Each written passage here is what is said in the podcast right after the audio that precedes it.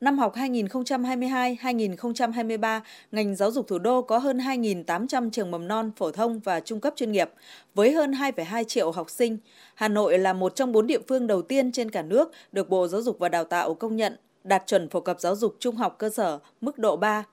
5 năm gần đây, học sinh Hà Nội đã giành được 675 giải quốc gia và 82 huy chương tại các kỳ thi Olympic quốc tế.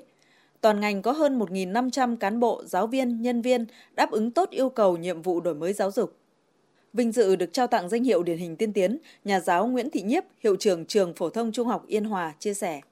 Tất cả chúng ta được các thầy cô của mình mang đến những bài học tốt nhất trong những điều kiện chưa đủ đầy.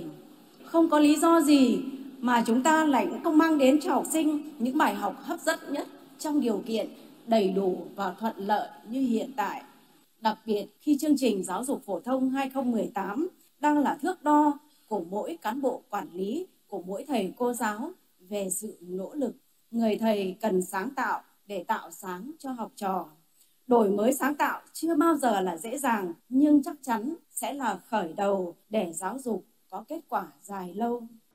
Phát biểu tại buổi lễ, Chủ tịch Ủy ban nhân dân thành phố Hà Nội Trần Sĩ Thanh bày tỏ tri ân, ghi nhận những đóng góp quý báu của các thầy giáo, cô giáo cho sự nghiệp trồng người của thủ đô và đất nước. Đồng thời cho biết, Nghị quyết 15 của Bộ Chính trị đã xác định nâng cao chất lượng giáo dục đào tạo toàn diện, xây dựng thủ đô Hà Nội thực sự là trung tâm lớn tiêu biểu của cả nước về giáo dục đào tạo chất lượng cao, thích ứng với quá trình chuyển đổi số quốc gia, đổi mới, sáng tạo và hội nhập quốc tế. Chú trọng bồi dưỡng chuyên môn, kiến thức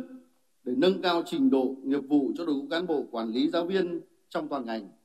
Đối với công tác giảng dạy, cần quan tâm phương pháp kiểm tra, đánh giá với tinh thần học thật, thi thật, nhân tài thật, cùng với việc phát triển về quy mô giáo dục, tiếp tục thực hiện giải pháp để nâng cao chất lượng giáo dục một cách toàn diện như giáo dục đạo đức, kỹ năng sống, năng lực sáng tạo, năng lực thực hành, năng lực ngoại ngữ và tin học,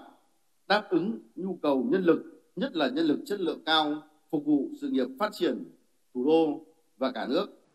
Tại buổi lễ, huân chương lao động hạng nhất được trao cho Phòng Giáo dục và Đào tạo quận Long Biên, huân chương lao động hạng nhì được trao cho ba tập thể, Phòng Giáo dục và Đào tạo quận Hoàng Mai, Trường Trung học phổ thông Phan Huy Chú và Trường Trung học phổ thông Việt Đức. Trao huân chương lao động hạng 3 cho một tập thể và một cá nhân, trao bằng khen của Thủ tướng Chính phủ cho hai tập thể và một cá nhân,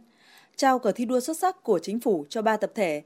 trao cờ thi đua xuất sắc của Ủy ban nhân dân thành phố cho 24 đơn vị. Lãnh đạo thành phố Hà Nội đã trao biểu trưng cho 40 nhà giáo tiêu biểu thủ đô giai đoạn 1982-2022.